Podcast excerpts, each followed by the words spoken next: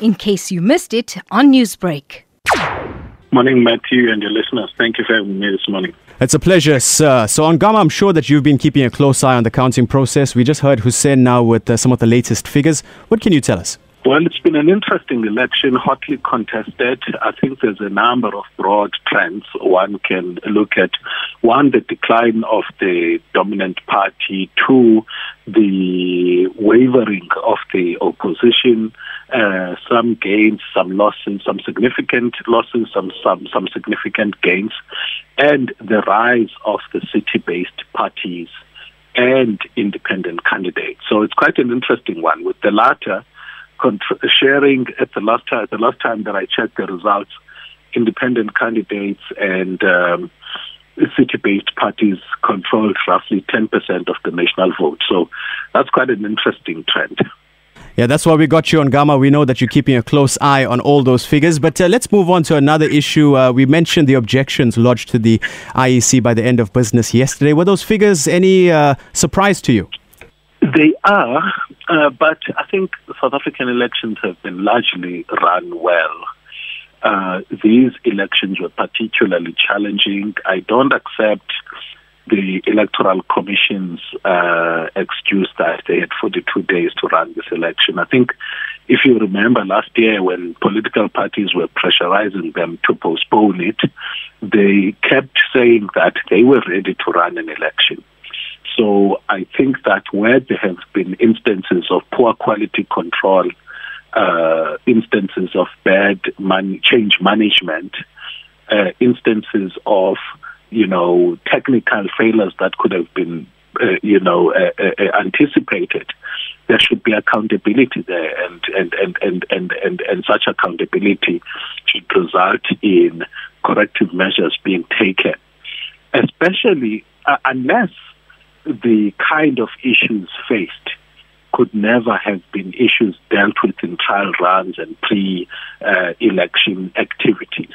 And in those instances, the election, the electoral commission needs to state categorically and very clearly what are those issues and what, were they. But I think that if we look at the survey by HCS, uh, uh, the Human Sciences Research Council, it's quite clear that the experience of South Africans is still largely on the affirmative, but uh, we can't rely on one measurement, the measurement of the the customer experience.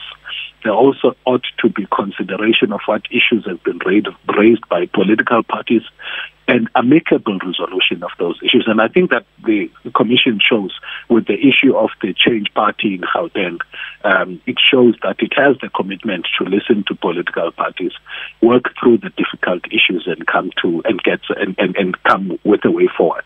And we expect nothing less on all the other issues that have come up.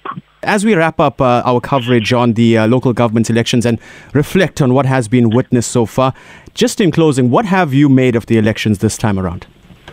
Uh, something very clear on the issue of management of the process. As the stakes get higher, there will be a lot more people who want to cut corners.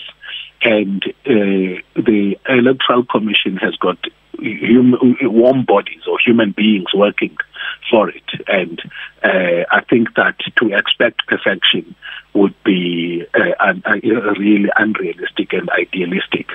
What we expect is good management and good response in instances where there's been compromises. Hotly contested election. I think South Africans have voted with their feet.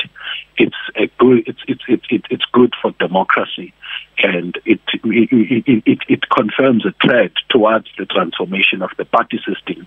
Uh, whether it's going to be multi-party in, in, in national elections in 2024, or uh, it will be for a, for a, short moment and crystallize into uh, another two-party state or three-party state remains to be seen uh, by 2029. So, objections hung municipalities, low voter turnout. As you said, uh, South Africans largely on the affirmative. Uh, Ongama, thank you so much for your time. Always a pleasure to speak to you, sir. It's a pleasure. Thank you for having me. Newsbreak, Lotus FM, powered by SABC News.